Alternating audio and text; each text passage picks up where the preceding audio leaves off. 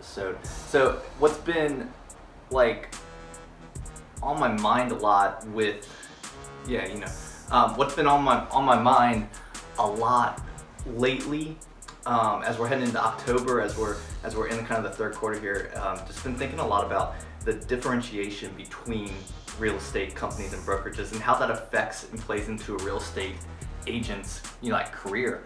Um, I don't think enough of us in, or let me say this, I don't feel like enough realtors really assess and evaluate and look at where they're at and how it affects their success in their business and in their career long term. Like, do, do you really do you really know all your options?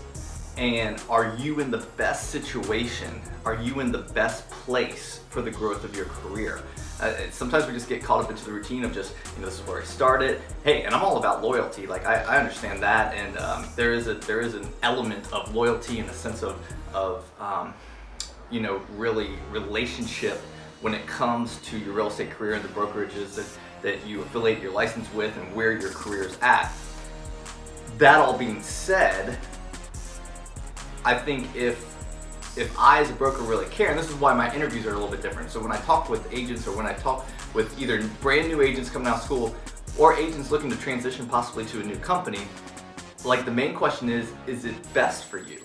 Is it best for your career? I think I think most broker managers hopefully have that mentality um, that you know, is this the best for you as an agent, you as a realtor for your career and where you want to go and what you want to do and how you want to succeed.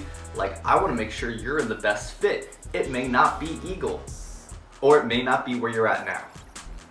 But there's kind of that like team effort of seeing, okay, and evaluating and really asking the hard questions is where I'm at right now the best for me in my career? And it may not be, or it may be you may be able to thrive and do exactly what you want to do and continue to grow, not hit any ceilings, not hit any speed bumps um, that would really hinder your career. Not like, not like oh, I'm you know mad at Joe Smith and I don't get along with this person. No, no, not like that. I'm saying like the actual growth of your career, the actual trajectory of where you want to go and what do you want to do in your career. Is that hindered by your environment, the culture, um, the, the structures of commission systems policies, branding policies. Um, you know, is any of that hindered? Is that any of those those hinders really affecting your career long term? And and you need to evaluate that like almost like every year. I really I talk to my agents every year and say, hey, like I need to know if something's not working for your career. Can we fix it here? Is it something we can fix? That's what I try to do.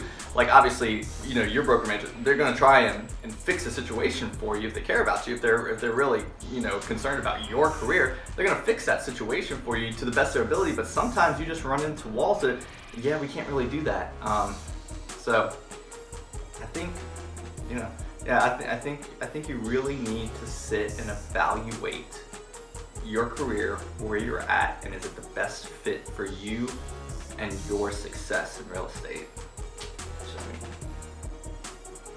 Rant.